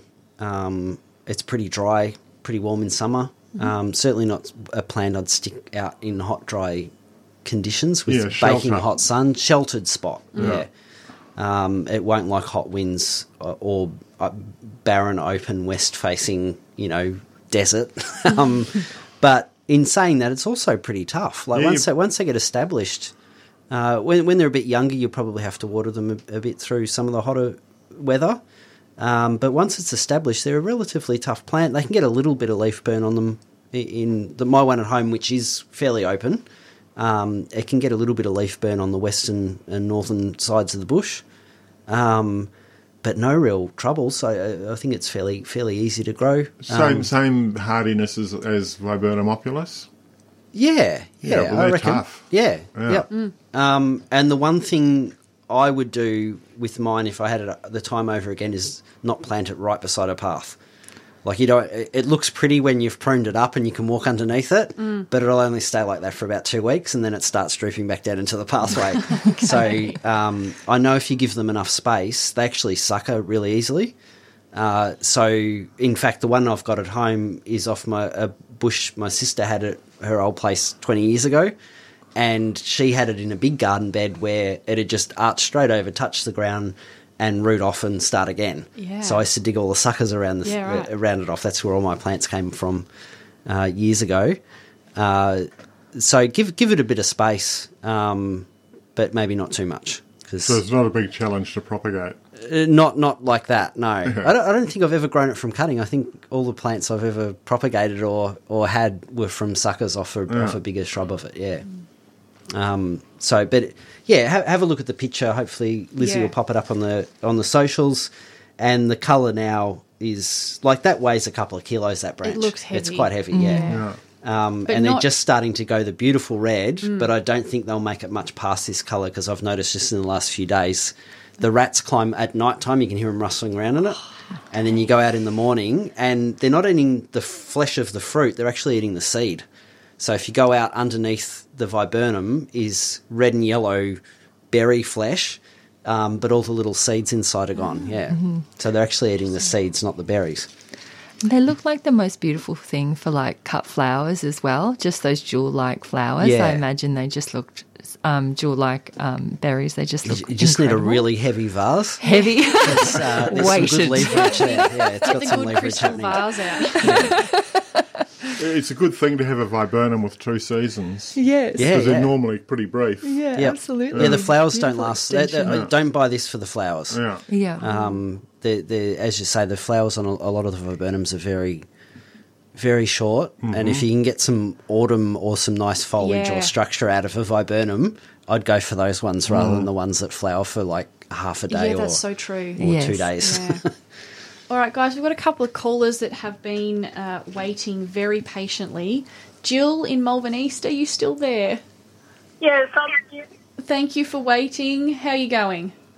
I'm fine. Yes, I was going to recommend a plant that's uh, grown fantastically in my garden. It's the African lily, and it's um, oh, I've forgotten the first part. Anyway, it's Rothschildiana, and it's an African lily in pink and a little bit of white. And I've had it on the archway so that it, it needs support.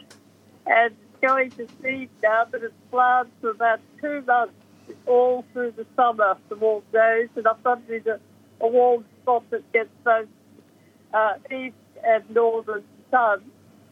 Anyway, it's absolutely beautiful. So I'm, I bought it by mail, it, but I'll, I'll actually try now to remember uh, who I bought it from in Melbourne. So then I'll recommend it in a couple of weeks, you know, to buy it because it has to be planted uh, in May. Yes. It's a climber, isn't it? And I think sometimes you can often get it from rare bulb suppliers as well. Mm-hmm. Like you can actually get it as um, a bare root bulb or rhizome. Yeah. Beautiful. It's Well, it, it was it it was sort of like uh, white white sort of long sausages. You know, that's what I was going to say. Thick, thicker than a sausage.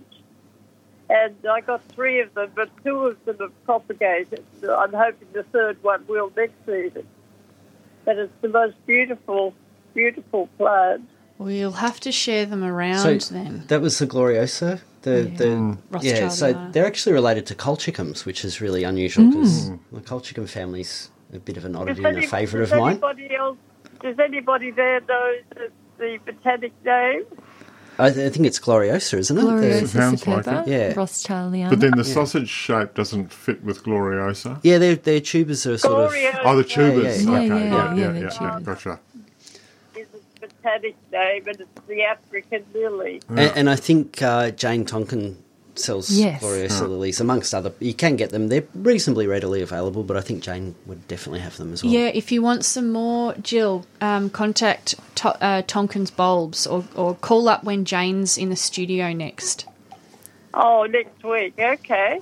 Thank Uh, you. she's not in next week, but I can't remember when she's in. But um, get She'll on be to in at some point. Tonkin's Bulbs, look up their number and contact her. Yeah, be careful. It's like a candy store. yeah. Very much. I couldn't remember from whom I ordered it. Never mind. Don't get old. That's story. All right. Thanks for Okay, calling, thank Jill. you. Cheers. Bye. Bye. And another patient caller, Lee in Merricks North. Hello. Good morning, good morning. Um, I love to talk about gloriosa lilies. I've got pots and pots and pots of them here, and I love them, and I rearrange them every year. I dig them up and replant them every year. I grow them from seed, um, and they're in full full blast along my veranda at the moment. Oh, nice work. And they multiply easily. Um, And they are a big tuber, strange looking tuber. I never know whether to plant them horizontal or standing up. They'll, they'll figure it out. Well, they As long as seem they're in the ground, I, they'll sort it out. I, I've tried a bit of both and tried to keep records of what I'm doing, and uh, I've failed on all of that. But they just keep coming up every year.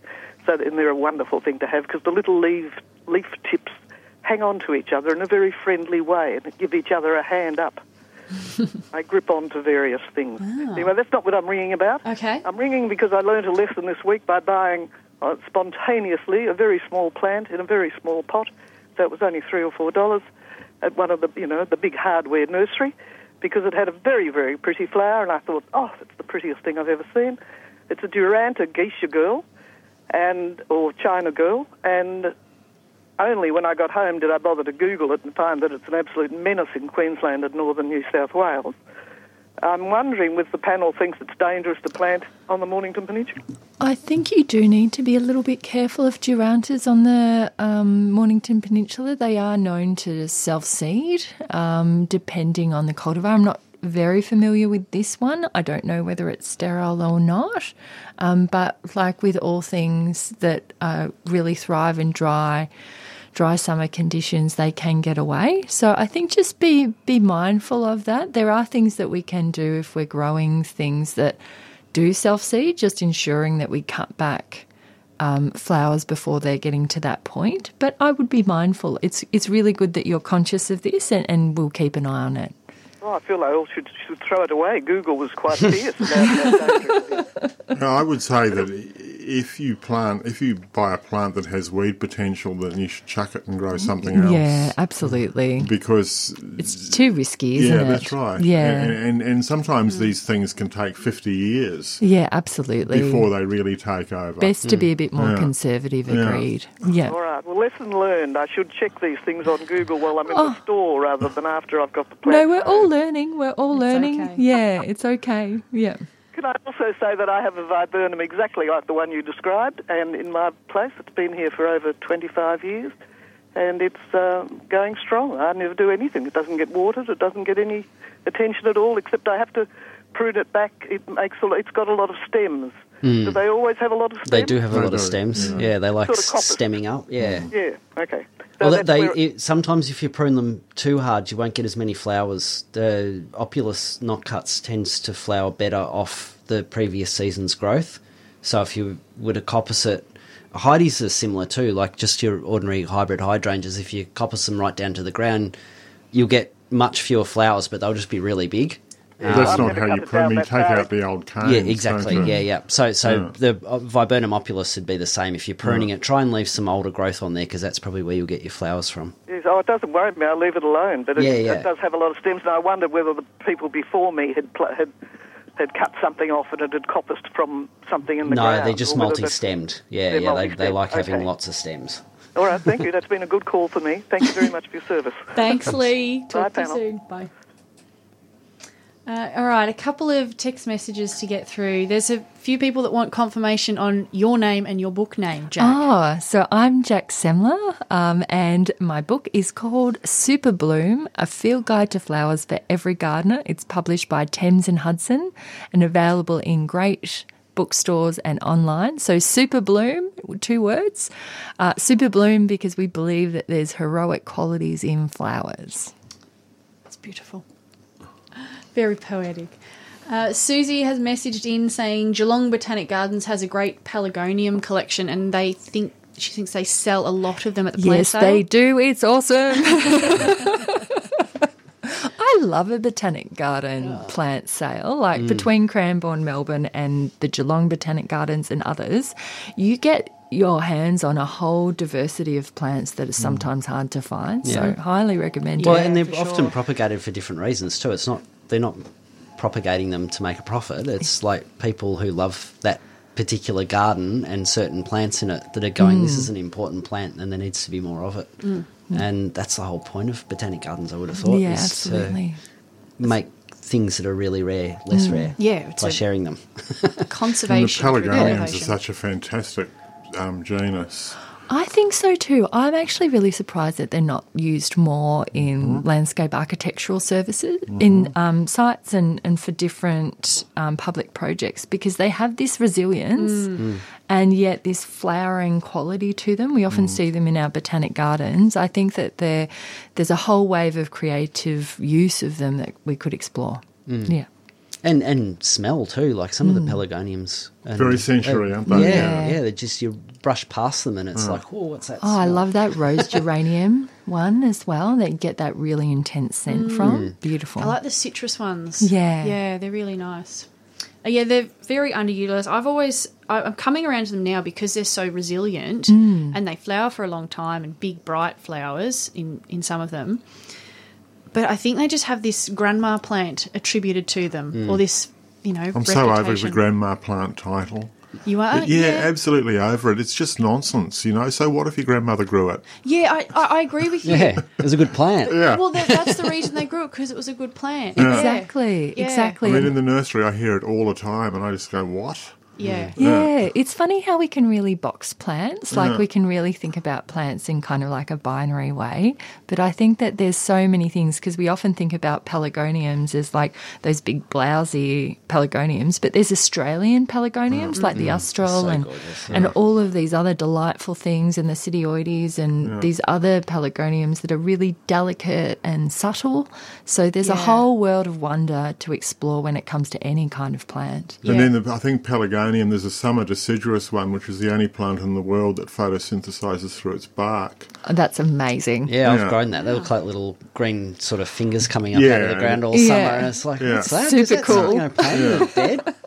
There's a big, there's loads of them, and then the big blousy ones, which I actually like. Me but, too. Yeah, but there are, are lots of little ones too. Yeah, And, then I got climbers, like Yeah. you know, ramblers and climbers and ground covers. That's Uh, right. One of my favourite ones that reminds me of my childhood are the, I call it a pepper, pepperminty sort of smell to it. It's got like a menthol, peppery smell. These big, big, beautiful, velvety, uh, hairy leaves. Oh, the flowers aren't that much. It's more Yeah. of a foliage plant. It's just Yeah. this beautiful, dense ground cover. yeah. And I've found some of those recently and propagated a heap and am filling up large parts of Forest Glade with it. yeah, there's that one, and there's it's quite a a, useful plant. That'll grow in shade too. Yes. yeah, yep. Another one that will grow in shade is choc mint. So it's got this big green leaf, and then this beautiful big dark think, yeah, I think I know splotch the one you in the middle, and that does sh- dry shade like nothing Yeah. else. Like love a dry shade plant. Mm, me Yeah. too. Yeah, yeah. Uh, I've had someone confirm the name of platyclada. It means broad branches. Broad branches. Well, Cool. that fits as well. They're Yeah. quite broad, aren't they? Yeah. Uh, question for you, Greg. Can you please repeat the name of the viburnum?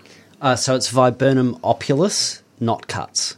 And I think, although um, a Google search would uh, clear this up fairly easily, I think it's spe- uh, the Notcutts is spelled N O T T C U T T S. But um, yeah, Google it. Yeah. It's it's spelt weird. It's not. It's not not cuts as in don't cut it. It's actually named after something else that I'm not sure of. And it's a variety of Viburnum opulus. Yes, The yep. snowball. Yeah. But as you say, it's fertile, so it gets Yeah. the beautiful berries on it. Where the snowball tree, like if you're going to plant one of the two, I'd this is the not one to plant because yeah. it's going to give you more through the season for a lot longer. I've got the plain old snowball. Uh, I planted at mum and dad's garden years ago, but that's way cooler. yeah, I mean the snowballs last. The snowball flowers last longer than the flowers on this one. Yeah, okay. But this gets the flowers, and for at least, even if the rats get them, uh, you've got at least maybe two months where the berries look pretty amazing. Like they're either bright yellow or yellow and red, or just starting to turn red when the rats and the birds start getting interested in them. yeah. So, so you've got, you know, a, a, at least six weeks of looking really good Mm. uh, uh, around this time of the year when a lot of things aren't looking so good, especially in a warmer year. Yeah. Um, so yeah, it's a really useful plant, I think. And just confirming the spelling of the cultivar name, it's N O T C U T T S. So the first T is single T. Yes. Yeah. Oh, Yeah. okay. Yep. All right, let's get to another plant, Craig. I Pick from some your tray. Pelargonium, uh, some begonia, which have survived at my place right through the winter without losing their foliage. Oh, beautiful. Yeah. Oh, they're really crinkly. Yeah, Fabulous moisii. begonia. So these these ones are rhizomatous begonias. And when I first started growing them, I thought that the canes would be the, the shot at my place. But in fact, the rhizomatous have done better. Mm. Yeah, which is interesting. Why do you think that's so? Don't know. I think the canes are more cold sensitive, I guess. They mm-hmm. must be. You've got a bit more invested up, up above the ground level where Yeah. the, the, they get to hide in the blanket of leaves. But this one didn't drop a leaf. yeah, right. right over the winter. Moisii, big, big puckered leaves, um, dark green. So what what c- what area in the garden have you got it? Oh, it's in pots. Oh, it's, so okay. Yeah, yeah, yeah. But I, I reckon it would grow in a Melbourne garden. Yep. Yeah. I, because of the way it reacted to the Olinda climate, I Yeah. would think that if in a frost-free zone, it would grow in the garden easily. It looks yeah. a bit like a lily pad leaf. Yeah, I was thinking the same thing. A lo- like lotus. Yeah, because and pad, especially yeah. looking underneath it, it's got the the veins are red with that reddy color Yep. underneath, Yeah. which looks like a yeah lily. Um, So that one's done really well. No, you it can just grow looks. it. Fa- oh, thank you very much. I love them. Yeah. Um, just a quick text message. Uh, some from a listener. Some of my favourite plants are what my nana grew. Helps keep her memory alive. yeah. yes, Don't do nana plant thing. No. Yeah. embrace them. Yep, that's right. Um, Taiwanense is another one that's gone really well at home. Uh, Taiwanense is, uh, again, rhizomatous, silver foliage with green v- veins. And I have a friend who grows begonia in um, just north of Sydney. And he says that it gets up to a metre high in his garden. Certainly doesn't do that for me, but it's obviously quite a good one. Yeah. Yeah. And it's got a little bit of red underneath the leaf, but on the margins you can see it just a little bit of that red on the top Yeah. as well. So yeah, That's a Taiwanese. very the- pretty leaf. Do you Yeah. grow these begonias for the for that foliage, which is quite spectacular, or do they have a nice flower too? These ones for foliage. The Yeah. flowers are just white. Yep. Yeah. They're the smaller sort of sprays you. of flowers on those ones. yeah. You get the smaller yeah, sprays. That's yep. right.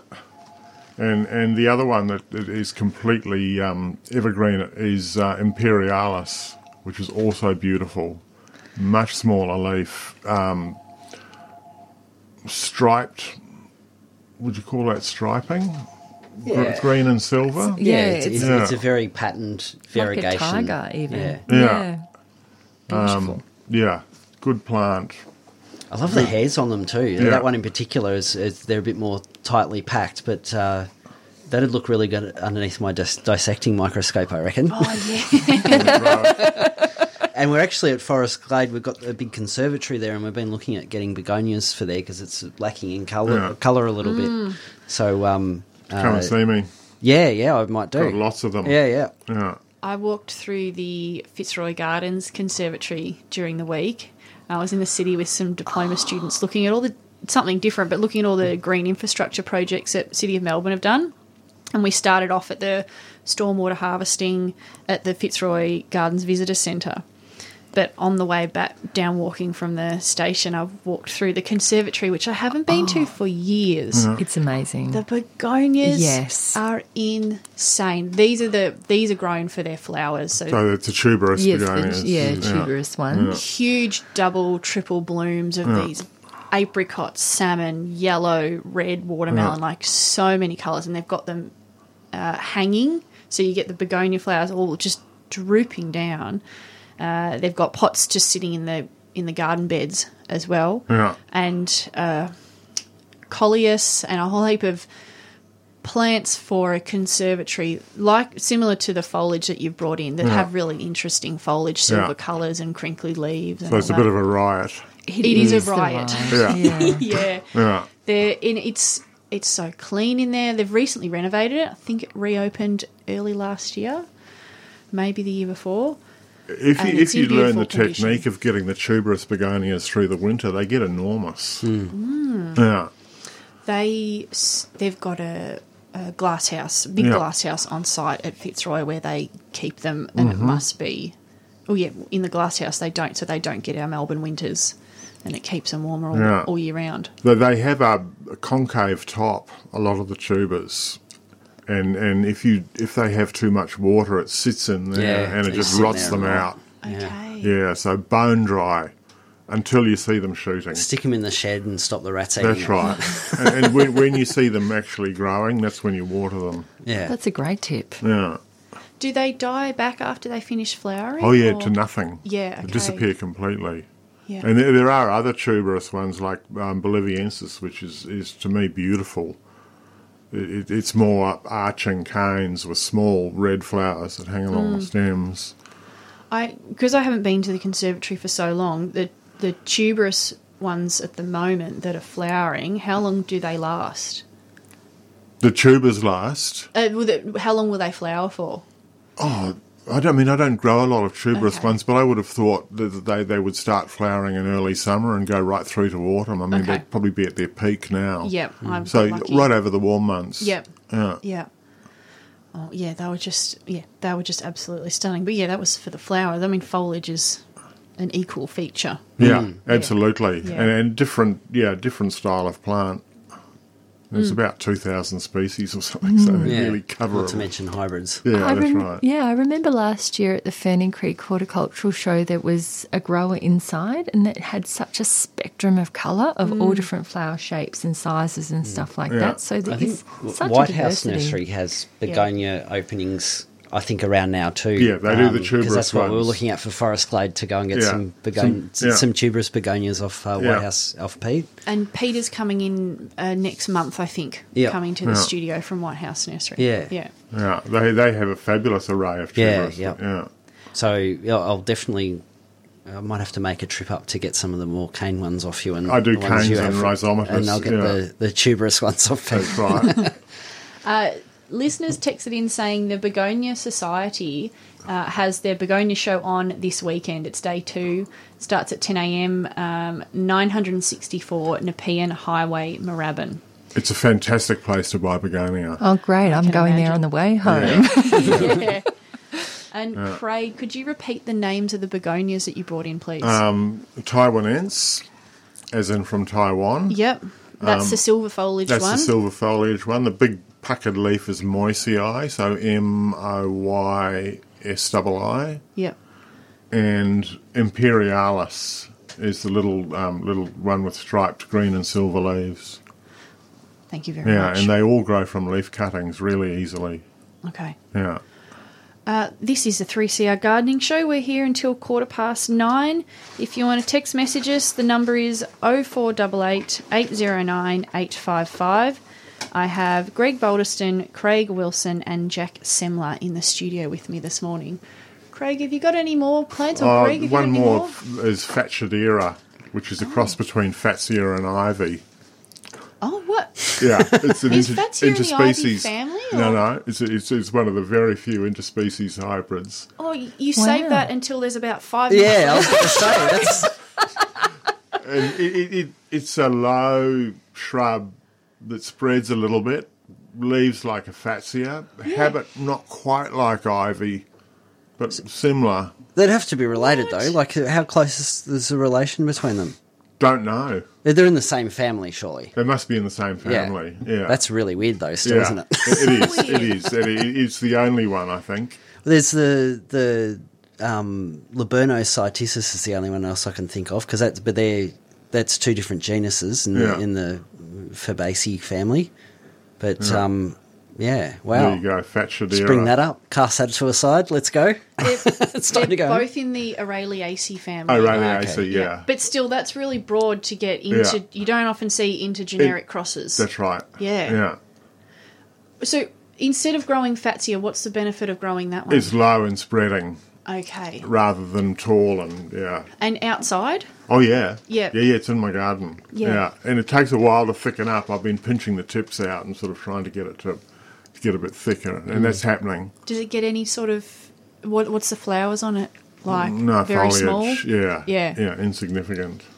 But it has leaves like Fatsia, which I really like. Yeah, I do big, like the Big leaves. fan of fatsias. Yeah, Yeah. they are. I'm just checking to see if it smells like ivy. No. Well, it does a bit, but yeah. Yeah. It's it, that's odd, isn't it? Yeah. I, I, I, ivy smell makes me feel sick. Yeah, yeah. That's what I was. Th- that's Yeah. what I thought. It'll have that, if it's got that distinct ivy smell, but it's not. It's it's a bit. I think it's an interesting ground cover for dry shade. Yeah, it might come up to a in metre. Be a good one for the Fern Gully at Forest Glade too. There's Yeah. plenty of room for down there. Uh, give us the name of that again, because I reckon we're going to get some text messages. Fatshedera. F A T Yeah. S H E D Yeah, that's right. E R A. Uh huh. Uh huh. Fatshedera. Yeah.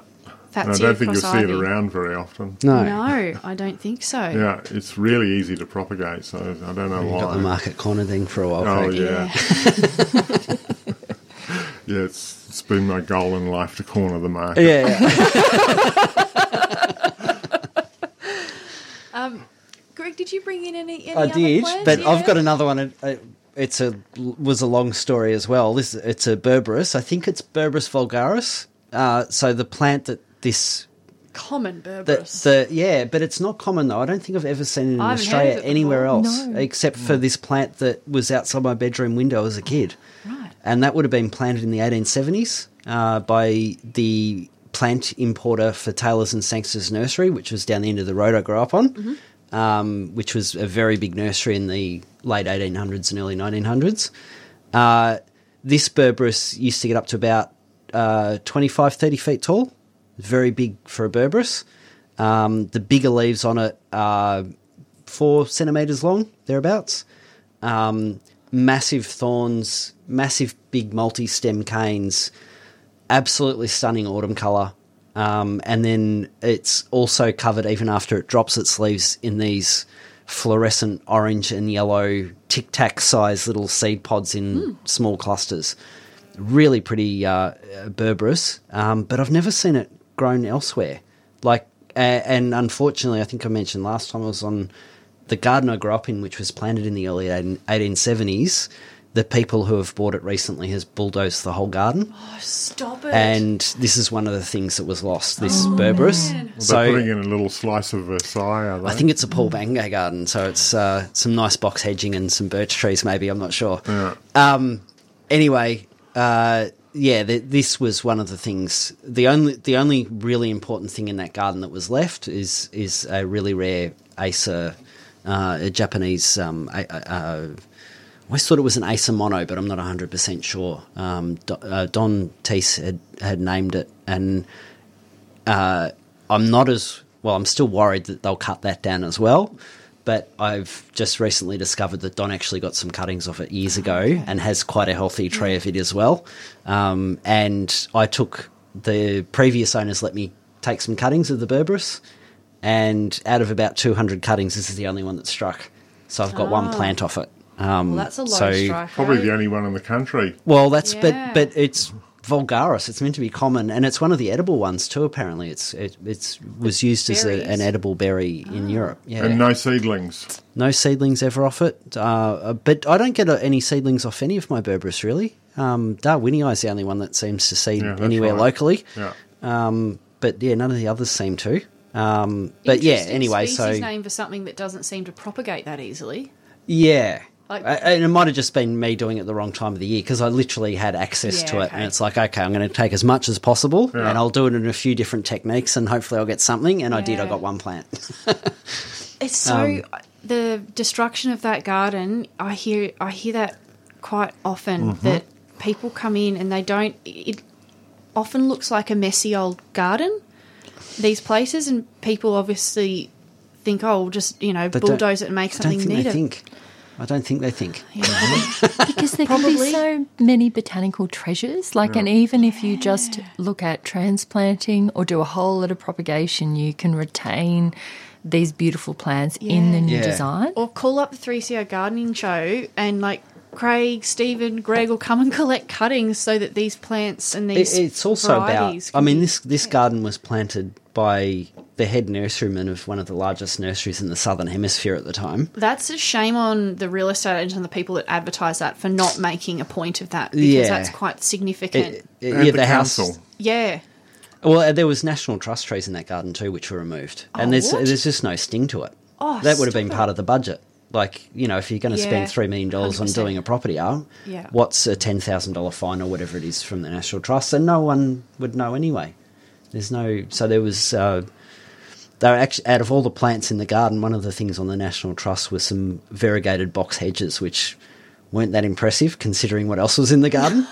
um, and they're gone. And yeah, it's it, it's the as you say, most people would look at that garden and think the history of it's what's important about this place, um, and the ha- you know uh, the house is the same age, so it's a very old weatherboard house. But if something happened to the house, you could put something back that looked like that house, Yeah. and you wouldn't know from the outside.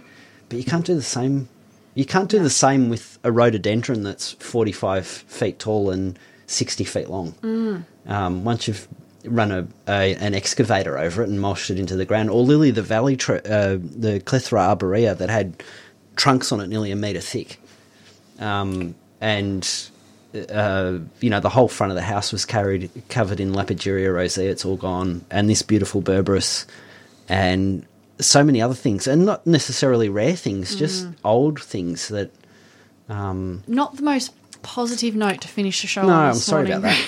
But it is a lovely Berberis. So hopefully um, I might give this one to Craig if he's interested and if you can get a cutting out of it. Um, and yeah, I'll, I'll, I'll uh, any any tradespeople that want cuttings off it, I'm more than happy to get it out there because it'd be a shame for if mine got lost Yep. that there wouldn't be any more uh, of such a beautiful big Berberis. Um, yep. Thank you very much. Thank you all for your time. Thanks to Greg Balderston, Craig Wilson, and Jac Semmler, author of Super Bloom, for those people that have been asking. Have a lovely Sunday, everyone, and we'll be back again at 7.30 next week. You've been listening to a 3CR podcast produced in the studios of independent community radio station 3CR in Melbourne, Australia. For more information, go to allthews.3cr.org.au.